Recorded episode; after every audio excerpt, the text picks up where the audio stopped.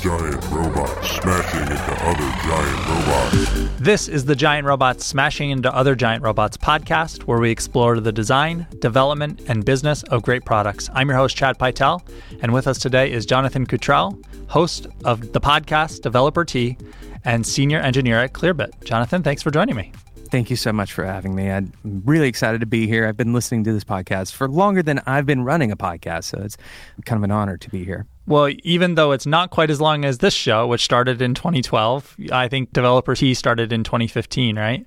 That's correct. Yeah, January 2015. But you have much more often released, so you're you're well ahead of us in episode count. Yeah, it's uh, 711 episodes, with a few of those being repeats, just to be fair. Yeah. So I'm sure that if someone isn't listening to the show now and wants to get started, they have to go back to the beginning and listen to all 700 episodes to uh, understand where the show is at today, right? Exactly. No, uh, not at all. And interestingly enough, I'm waiting for that 730 number, which would be two years straight of, of listening to the show, unless it's a leap year. Uh, and so, no, it's one of the shows where we intentionally structure it so that you can jump in at any point. And with the exception of maybe an interview, which we would split up into two episodes, we do very topical episodes that are kind of evergreen. So you can jump in and find an episode that's that's relevant to something that you do, maybe relevant to a problem that you have, you know, something that seems interesting and forget the rest. And and I legitimately hope that people will skip some of these things because it's just a lot of time to spend listening to a podcast, especially if you don't care about what that particular episode is about. So, my understanding is much like this show, the format's changed a little bit over the years for Developer Tea, right? It has in some ways, and mm-hmm. then in others, it's it's kind of remained the same. The core goal of the show was initially to create a short format, kind of focused, a single topic, never more than you know one sponsor, and initially didn't have any sponsors, of course. And the hope being that really what I was thinking about was myself, to be honest. I was, mm-hmm. I was a little bit selfish when I built this because it was a podcast that didn't exist that I wanted. And so the, the problem was that I have a short commute, right? And so my commute was so short that I had these wonderful podcasts like Giant Robots Smashing Other Giant Robots, wonderful content from a large array of these podcasts, but there's no way I was going to get through all of it. And so I felt like I was having to, you know, cut out a podcast when I didn't really want to. And it felt like the reason for that is because, you know, every episode was longer than what I had to listen. And so, Developer Tea, the hope was to be able to listen to a full episode in the time that it takes to drink a cup of coffee. And of course, we can't use the word coffee because that's totally saturated in iTunes. So, naturally, you chose tea. Exactly. Yeah, exactly. Is that really the reason why you did developer tea instead of developer coffee? 100% the reason, yes. That's so funny. Had you podcasted before starting developer tea? I hadn't podcasted. Uh, what I had done before was quite a bit of audio engineering. Now, I want to be very clear for anybody who's listening and they're like, I'm interested in starting a podcast. You don't really have to know much about audio engineering to start a podcast. I was more comfortable setting up an audio environment. I, I could make things sound decent on episode one, and that's just a slightly lower barrier to entry. But that's not very hard to do. So recording for me was was kind of second nature, but in a different realm. It wasn't me sitting in front of a mic. And it was really hard to begin with, to be honest. I'm sitting in front of a mic trying to, you know, explain my thoughts about you know the topic of focus. That was one of the very first episodes. Mm-hmm. that was very hard to do. So you you get started with developer and it was and still is a side project right? Absolutely. So what were you doing at the time that you started?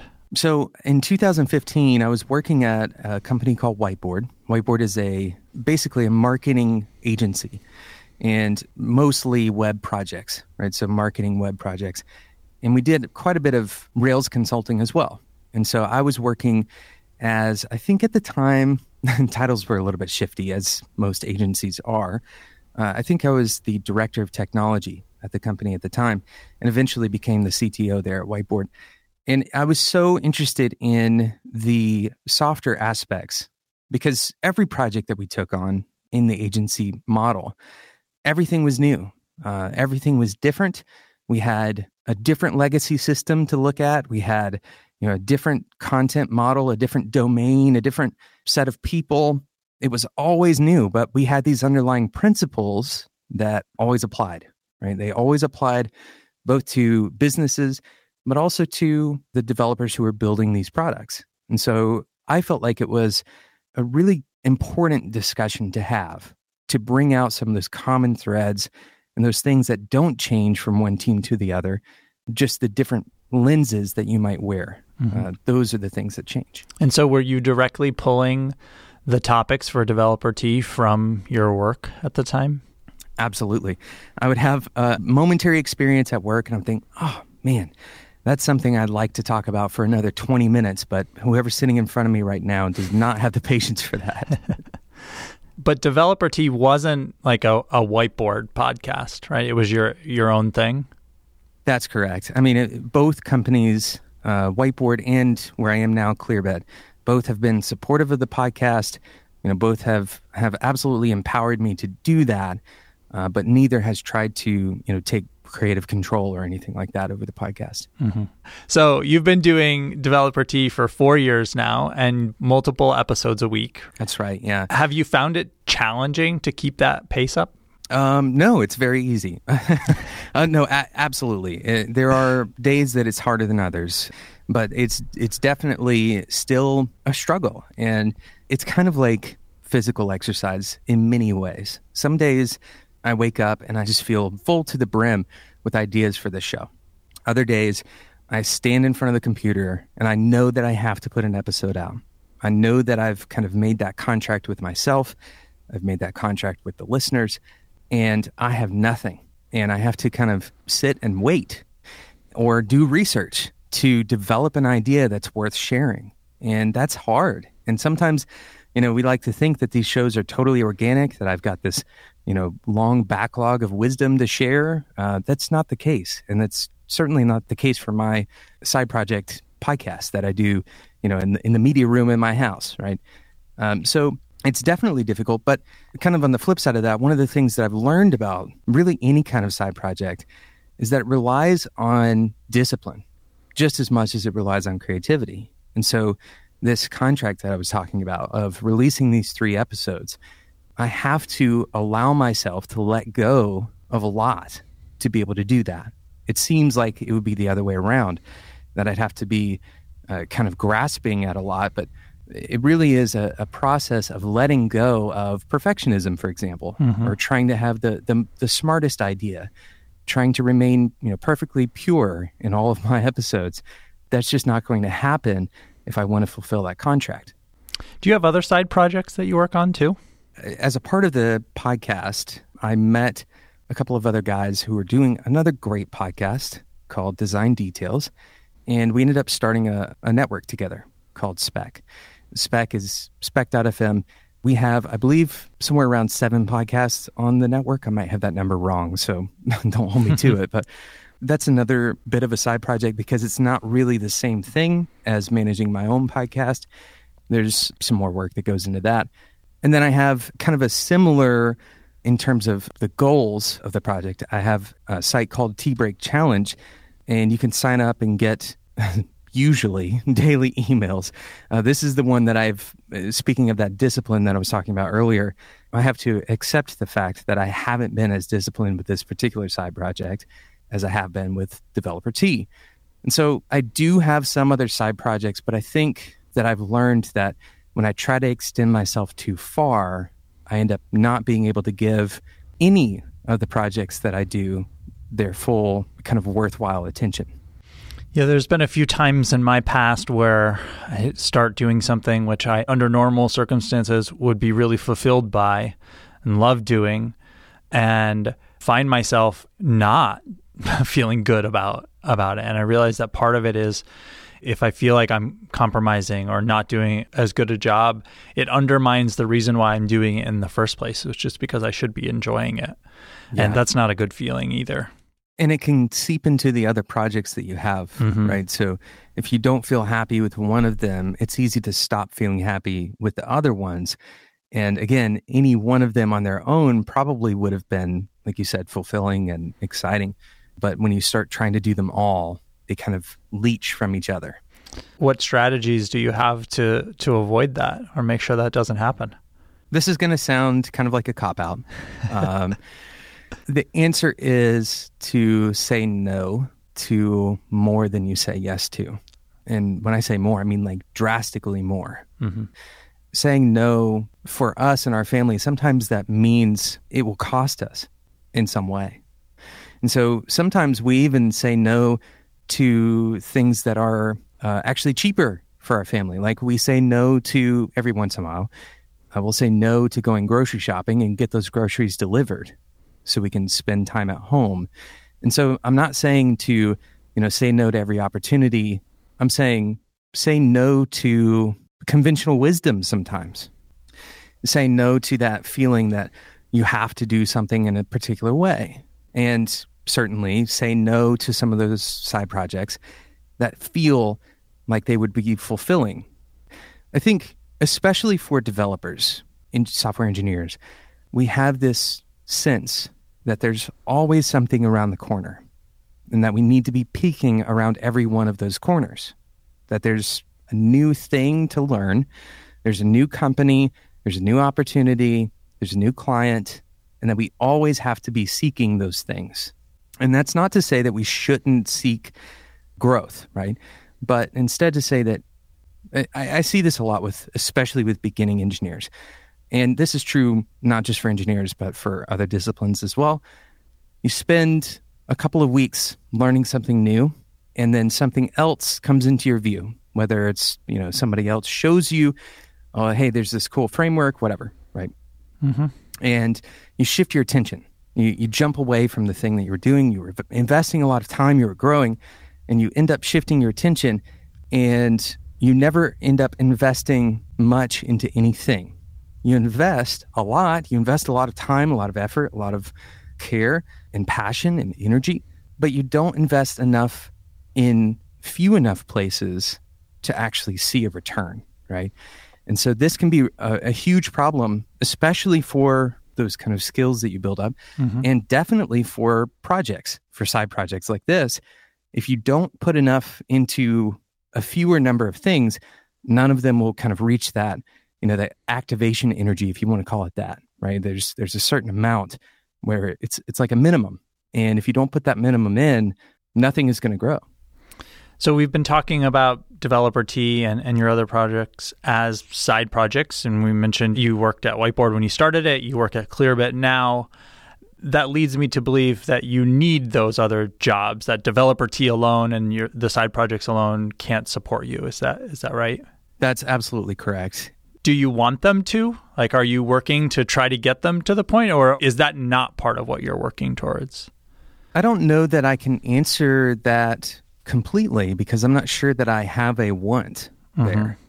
Like a lot of people who start businesses, the initial goal was to be able to do the thing that I'm doing, to just continue making the podcast. You know, it wasn't a, a grand master plan of being able to put all of my energy into the podcast. And interestingly enough, a lot of the reason that the podcast was able to come alive in the first place was a lot of those experiences that I'm having mm-hmm. in my work, right? And so if somebody w- was to give me a bunch of money and say, hey, just go focus on the podcast, that's all you have to do from now on, I think I wouldn't have had a lot of the experiences that fueled, you know, what made the podcast good in the first place. And so I'm not sure that I can say that I want the podcast to sustain, you know, my life, my family, as much as I want to be able to sustain the podcast. Does that make sense? Yeah, it does. And so it, it's not a zero dollar endeavor, right? I wouldn't be able to sustain it if I did it that way. Mm-hmm. It certainly has enriched our lives both for me, kind of personal fulfillment, but it also pays money. We do have sponsors. But the wonderful thing about having side projects like this is that they are non critical. And what I mean by non critical is I can be really picky about who we bring on as sponsors. I'm not threatened by uh, the podcast failing. If the podcast fails, then I'll just keep making it. If we never have another sponsor again, you know, it doesn't threaten our livelihood. And that's that's a good place to be for a side project like this. Yeah. So you joined Clearbit last year. For those who don't know, what is Clearbit? Uh, well, that's that's such a hard question. We've all been working on our elevator pitches. I think Clearbit is changing all the time. So right now, Clearbit is kind of your all-in-one platform for automated business marketing. That's the quick elevator pitch. The more involved pitch here is that Clearbit also has a series of APIs that developers can hook into and create really incredible, powerful things. Like, for example, you can have personalization on a given web page that is much more powerful than you would have with something like uh, Google Analytics, right? Clearbit has a enormous amount of information about businesses around the world, and we're really good at matching up information about a business with a given request, for example. So you have users that are coming to your site, and we can tell you more about those users without getting into kind of like prying into personal information. So it's this really nice balance between privacy, which is incredibly important, but also the information that makes business more efficient. So that's kind of where we're at in terms of the longer pitch, right? Mm-hmm. One of the things that drew me to Clearbit in the first place, it's a really exciting kind of enrichment of information that you otherwise wouldn't be able to uh, to take advantage of. Mm-hmm. What were some of the other things that attracted you to Clearbit? Well, one of them actually was the people that work at Clearbit. And that should come as no surprise. Hopefully, people who are joining companies, you're looking at the people who are working there. You know, Alex MacCaw, he came from Stripe and he ended up kind of making a name for himself by doing quite a bit of writing about CoffeeScript and then building this initial product for Clearbit that became pretty successful, pretty popular called Connect. And so when I applied at Clearbit, I had a chance to talk with Alex, and we talked about the possibilities that all of these interconnected APIs working together, the new things that we could build in the future. That was really exciting. That first meeting was really exciting. But Alex also talked about culture inside of the company. And he discussed things like, you know, running a very simple process for your engineers and that was really attractive to me as well. So there's there's really a lot of compounding factors. Joining a company who is really positive about Ruby, that was another kind of a personal plus factor for me. Mm-hmm. I couldn't really, you know, nail down one single factor. There was quite a few of them that were that were really attractive. Tell me about, you know, you mentioned at Whiteboard you were CTO. Was it to put it nicely, like a step backwards to join a company like Clearbit as a senior engineer? I think they're two entirely different companies. Mm-hmm. And so there are people who are listening to this right now who might end up in a similar situation either now or in the future where you feel like, okay, the title pathway that I see, you know, laid out in front of me, this title is uh, a big jump backwards. I'm going down like three rungs on the ladder, right? To go from this managerial or even company leadership role to an individual contributor role. But you have to understand that every company is in a different place, you know, in its journey, right? Every company does something different. Whiteboard was a small, very lean agency. And a lot of the things that I did at Whiteboard, my job shifted, kind of contributing factors of my job shifted when I went to Clearbit. And so I'm, I'm not doing as much, you know, client interfacing, for example, which is something that an agency would have, but Clearbit probably wouldn't have, mm-hmm. right? So the short answer is there was definitely anxiety about that for me. And I think that's true for anyone, right? Because from the outside looking in at that resume, it looks like, wait, what happened here, right? You were on mm-hmm. this one trajectory and then, you know, something shifted dramatically. For me, I feel a, a totally different trajectory for myself.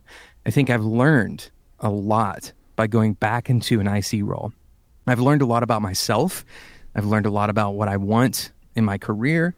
Uh, I've also learned a lot about you know what it means to be an IC under a good manager, and that's really valuable experience that I think I wouldn't have been able to get had I stayed in that managerial role. Well, I've never had a good manager before. So what is it like?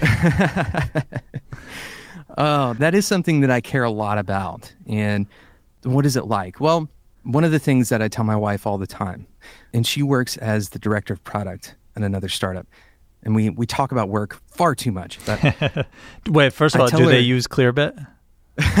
uh, I'm actually working on that, so hopefully we'll get a we'll get a good conversion on that. Uh, So I tell her all the time that sometimes the best thing is the boring thing.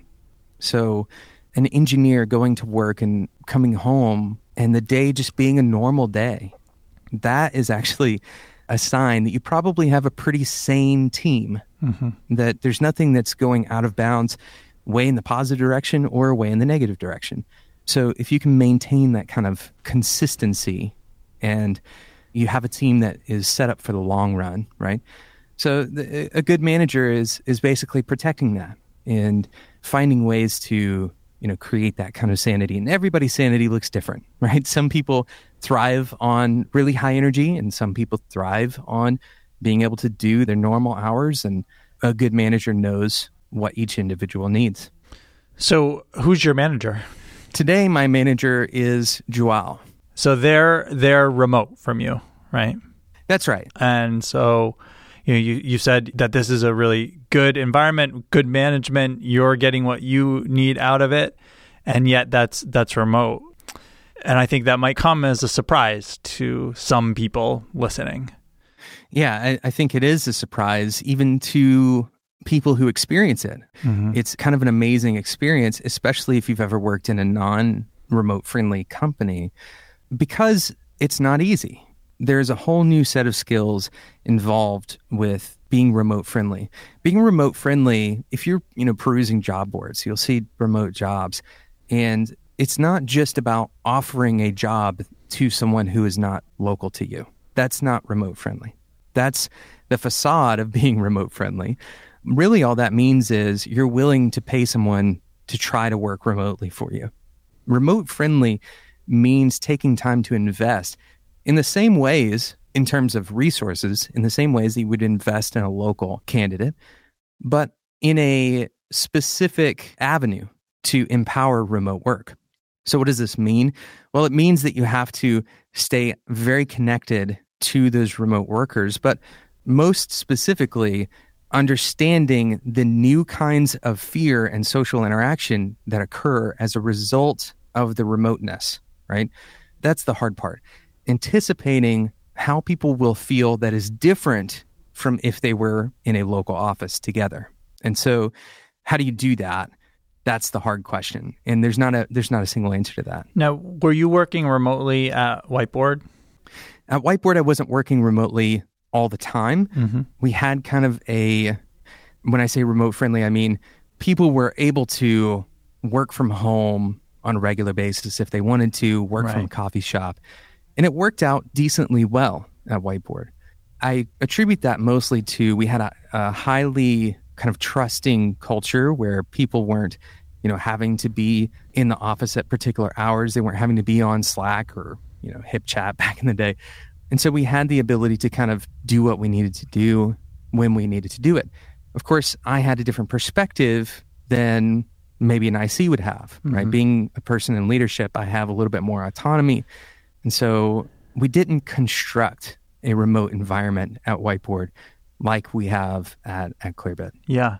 And so coming into Clearbit and the environment that's been constructed there was a progression, but a new level for you of working remotely, right?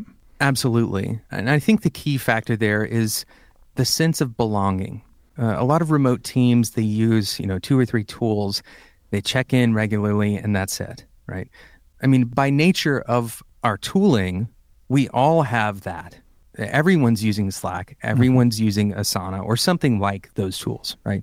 Nobody actually has to be in an office. So it's not the tooling that really makes the difference. It's the sense of belonging.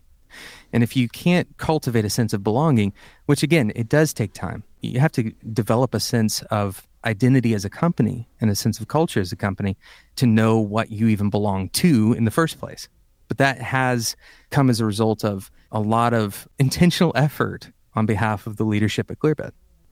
And my understanding is that now remote at Clearbit has sort of entered a new chapter recently, right? Yeah. The new chapter being that we have a significant portion of the team rather than just a small faction of the team mm-hmm. being remote. Even core members and leadership are remote. And uh, Clearbit has also made it a, a regular practice to have people who are in San Francisco, where Clearbit is unsurprisingly based, they can work from home and they're encouraged to work from home. They're encouraged to join meetings individually, for example, from their computers. So the sense is that we're all kind of remote. Even though there's an office where people are, we all work in the same kind of patterns. And in my experience with mixed teams, some people being on site and, uh, and some people being remote, that's important. This idea that actually everyone is remote seems to be important to it, it working successfully over time. Well, what's interesting is that both sides feel like the other has some kind of special privilege that they don't have. Mm-hmm right? The local employees, they feel like they have pressure to come into the office and they don't have the freedom that someone who's working remotely from a different country might have. And the remote employees feel like they don't have social interaction, they don't have, you know, the nuanced communication. And so everybody feels left out when you work as two different groups. It's always an us versus them. It can even be little things like, oh, you know, the snacks in the office or going for an outing or something, or even just beyond social interaction is like some benefits are only available to the on-site team. Absolutely. Absolutely. And there are a lot of ways that you can kind of benefit your remote employees in specific ways to them. So now having worked in this kind of an environment, do you envision going back to a place where you're working on site? So my gut says that I will forever work remote from here on out. I love the autonomy of that. I love the idea that I can kind of work wherever I feel comfortable.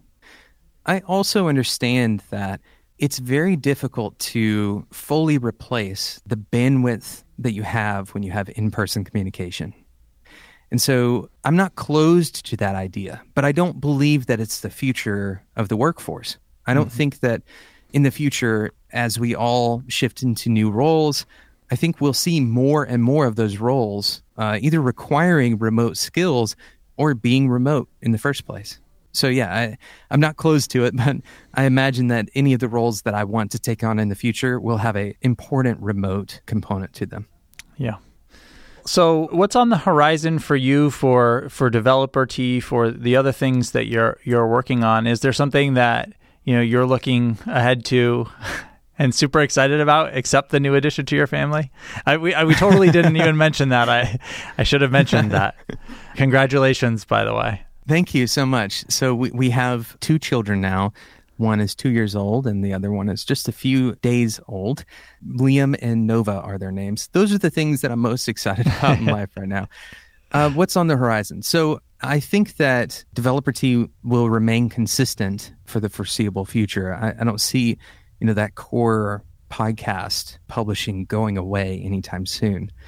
I do want to expand more and provide a kind of additional offerings, potentially under the same brand, but potentially under something entirely different.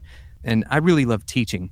Uh, I love teaching concepts, mental models, those kinds of things with relation to how does that affect how you build a team and how does it affect how you operate as a software engineer that's what I'm really passionate about. And so I don't really have a fully formed plan for that yet, but I'm hoping that I can get into some teaching roles in the near future. When I say roles, I mean building content mm-hmm. that is teaching content. So if people want to listen to Developer Tea, we'll obviously link it in the show notes that people can find at giantrobots.fm and in their podcast player. But where can people find out more about Developer Tea? Well, I think Spec.fm is a wonderful place for people who are listening to this show to go to in the first place. You can find Developer Tea there, but you can also find a lot of other fantastic content for people who are interested in this intersection uh, that you talk about here on the show. So definitely Spec.fm is, is the place to go. Well, I congratulate you on your success and longevity with the show. I look forward to celebrating when you get to that 730 episode number. Thank you so much. And uh, thanks for joining us today. I, I really appreciate it. If folks want to follow along with you or get in touch with you directly, where's the best place for them to do that? So I'm on Twitter, like most everyone you know, probably, at J Cottrell. Uh, but you can also email me directly at developer tea at gmail.com. And yes, I am still using a Gmail. I, I think because it's just so easy to stay the same, and nobody has really come down on me for that. so I'm going to keep on using the Gmail. You can subscribe to the show and find notes for this episode at giantrobots.fm. If you have questions or comments, email us at hosts at giantrobots.fm, and you can find me on Twitter at cpytel. This podcast is brought to you by Thoughtbot and produced and edited by Tom Obarski. Thanks for listening, and see you next time.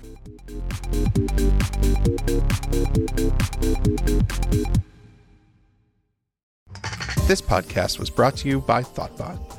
We are experienced designers and developers who turn your idea into the right product. With local studios in Boston, San Francisco, New York, London, Austin, and Raleigh, let's build something great together.